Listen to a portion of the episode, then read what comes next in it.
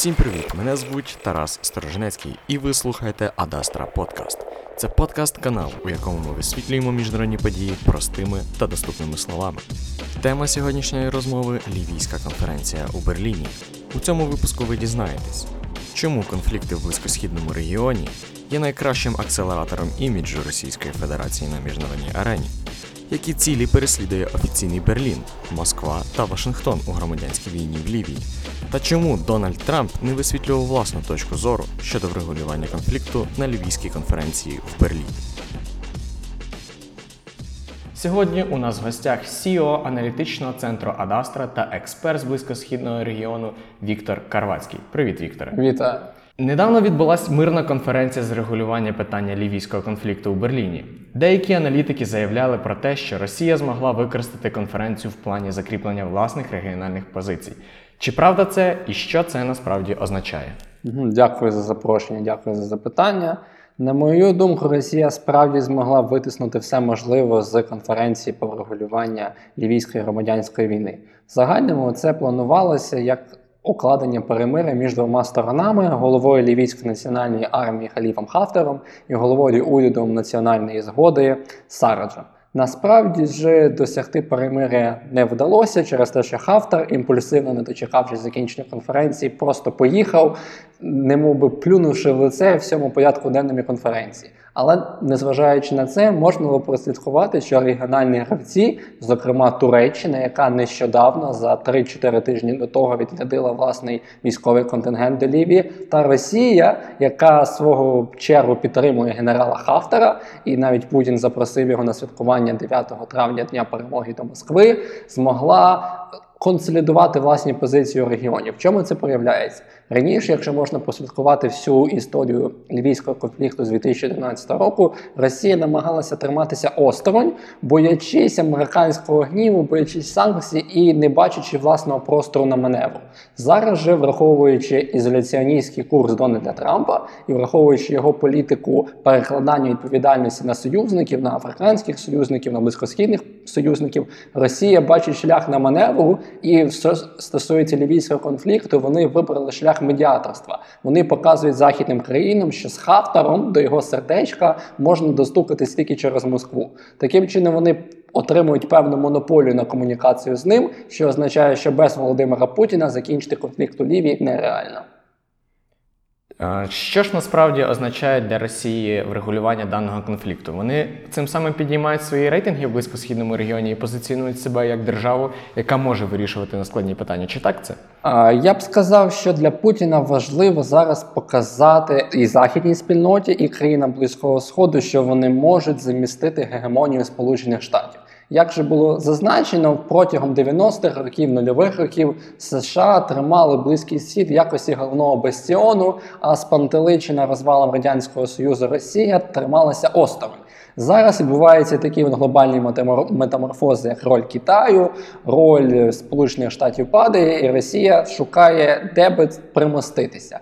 Тому, як на мене, Росія показує всім країнам, що з нею можна домовлятися, що вона може впливати на процеси, що до неї дослухаються, і що тепер важливо їхати не до Вашингтону домовлятися про те, як домовитися з Іраном, про те, як купувати нафту і про те, як будувати зовнішньополітичні стратегії. А треба їхати до Москви і домовлятися з Володимиром Путіним. Це головна повістка дня, яку як Володимир Путін, так і міністр закордонних справ Російської Федерації Сергій Лавров показують на міжнародній арені всім союзникам і всім своїм ворогам. Ось таке питання. Наскільки я знаю, Дональд Трамп не був присутній на конференції в Берліні з питань врегулювання конфлікту в Лівії. Чому Дональд Трамп та його е, оточення не зацікавлення у вирішенні цього конфлікту? Чому вони не відіслали своїх представників, які можуть висвітлити свої позиції щодо врегулювання цього конфлікту? А Ви розумієте, я б не сказав, що Дональд Трамп не зацікавлений в регулюванні львівського конфлікту. Скорше за все, він не хоче псувати власні рейтинги.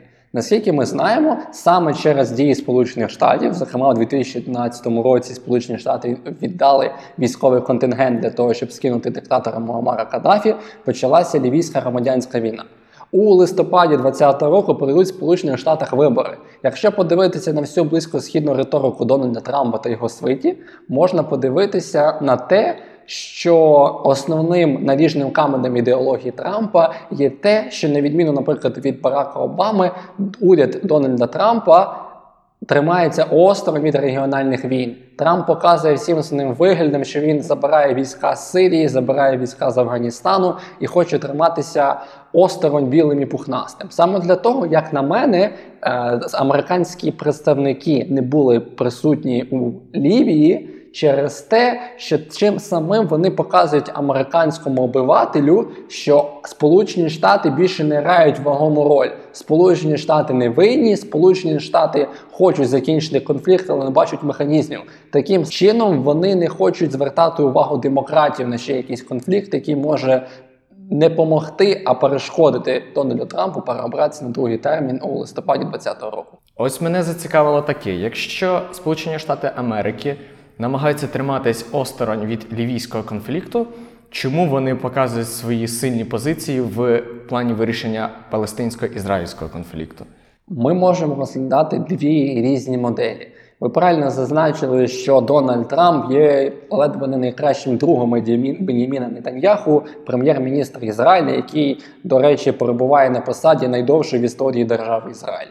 Але Лівія та Ізраїль це зовсім дві різні позиції. Лівія в очах американського естеблішменту сприймається як конфлікт, як те, що було розв'язано 9 років тому, і як те, що треба закінчити, як те, яке не має ніякого вагомого сенсу на майбутнє. Ізраїль ж відкриває перспективи до володіння регіоном і виступає таким вірним. Псом, вірним собакою, бастіоном Сполучених Штатів на Близькому Сході. Крім цього, не потрібно забувати про те, скільки євреїв знаходиться в Сполучених Штатах. Дуже великі єврейські лобі серед великого бізнесу, нафтових компаній, компаній, які торгують зброєю, євангелістів. І це все грає на руку Дональду Трампу в процесі переобрання, демонструючи те, що в нас є добрий дух Ізраїль і є поганий диявол Іран. Трамп поляризує суспільство, акумулюючи своїх прихильників, яким і подобається ідея чорного і ідея білого. А в цьому контексті Лівія вже вижила себе як інструмент поділу і вже грає зовсім не на користь Дональду Трампу. Згідно гучним заголовкам у різних змі, конференція у Лівії не досягла жодних прямих домовленостей, яка би могла врегулювати цей конфлікт. Чи справді це так, і чи можливо тут є якісь підводні камені, які нам можуть показати те, що справді цей конфлікт врегульовується? На мою думку, говорити, що конференція увінчалася успіхом, досить перечасно. Можна було прослідкувати основні тенденції, що головні гравці, такі як Об'єднані Арабські Емірати, Судівська Аравія, Російська Федерація, Франція, Німеччина дійшли згоди. Е, діло лишається за тим, як повпливати на Хафтара і на Сараджа дійти певного компромісу. Тобто Крига зійшла з місця, зійшла статусу кво у ставлені великих гравців. Тепер справа стосується тільки того, чи зможуть великі гравці вплинути на маленьких гравців, наскільки їм це вигодно, і як це може допомогти реалізації їхньої зовнішньої політики в майбутньому. Ангела Меркель. Який їй сенс з цього урегулювання конфлікту? Вона вже хоче в останні роки своєї каденції доказати, що все ж таки вона може вирішувати складні конфлікти, навіть не враховуючи те, що конфлікт на Донбасі вже триває шостий рік, конфлікт там в Косово і так далі. Ангела Меркель цим самим хоче показати тим, що вона все ще має сили вирішувати такі конфлікти. Мені здається, що Ангела Меркель більше турбує ця не про вирішення конфлікту в Лівії чи на Донбасі, чи в Косово, як ви правильно сказали, а про закріплення своєї ролі в історії як хорошого 20-ліття.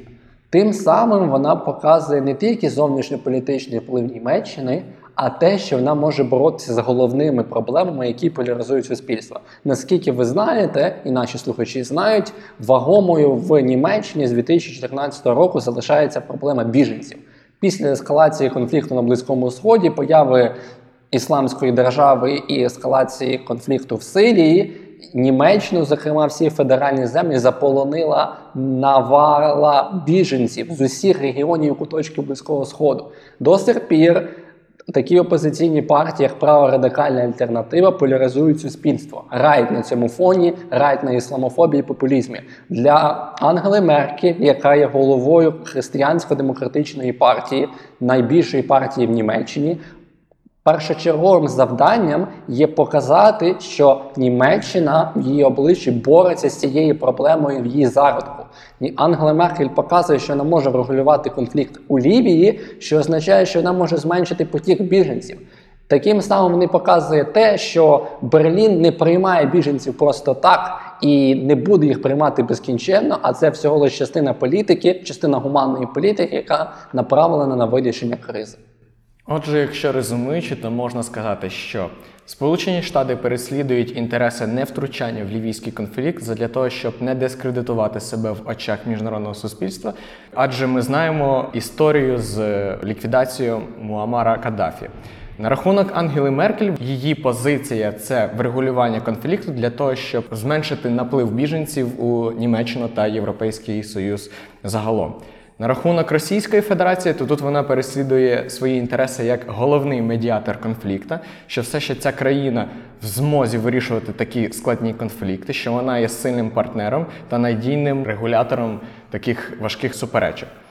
А що ж на рахунок самого халіфа Хафтара? Чи він зацікавлений у вирішенні цього конфлікту? Халіф Хафтар зацікавлений в грошах, як і більшість з політиків на нашій планеті. Як на мене, йому не настільки важливі території, як можливість отримувати прибуток з продажу нафти. Якщо ми подивимо, подивимося на карту Лівії, можна дізнатися, що Лівія експортує пристойну частину своєї нафти на світові ринки. Для нього, як на мене, більше важлива саме ціль не контроль над пустельними територіями, а статус, влада і гроші. Якщо в ході компромісу уряд національної згоди в Лівії зможе забезпечити Хафтеру якісь преференції, зазначити його губернатором або інкорпорувати його свиту в лівійський державний апарат, то, як на мене, конфлікт вирішиться. Але проблема в тому, що Хафтар вже бачить себе господарем Лівії. Він не хоче грати другі ролі, не хоче грати п'ятим замісником міністра культури в Лівійській республіці, а хоче грати першу скрипку. І як на мене, проблема полягає в тому, де ця межа компромісу між людським життям, бажанням отримати гроші, бажанням отримати статус і готовністю країн заходу і країн сходу до медіації, до вирішення конфлікту. Прогноз від експерта. Як на вашу думку, чи ще часто ми будемо бачити заголовки про врегулювання конфлікту в Лівії в ЗМІ? Як на мене, в цій кон'юнктурі міжнародних відносин європейського концерту і кон'юнктурі міжнародних відносин близькосхідної системи можна заявляти про те, що в 2020 році конфлікт Лівії не завершиться, можливо, зміною ключових гравців. Зокрема, в Ізраїлі, де знову ж таки пройдуть треті дострокові вибори в Сполучених Штатах, можливо, в Федеральній Республіці Німеччині щось зміниться. Але поки, як на мене, буде превалювати статус-кво з визначними рисами тими, які ми з вами Тараси вже обговорили. Дякуємо за чудове аналітичне висвітлення подій експерту з близькосхідного регіону та CEO аналітичного центру Адастра Віктору Карвацькому. Ось така розмова вийшла. Сподіваюсь, ви тепер розумієте, чому для світової спільноти питання врегулювання конфлікту в Лівії є таким важливим питанням. Коротше кажучи, це ідеальна можливість покращити свій імідж на міжнародній арені. А я нагадаю вам, що ви слухали Адастра Подкаст подкаст-канал, у якому ми висвітлюємо міжнародні події простими та доступними словами. Якщо бажаєте слухати більше годного контенту про міжнародну політику, поширюйте цей подкаст та пишіть відгуки. Для нас це критично важливо.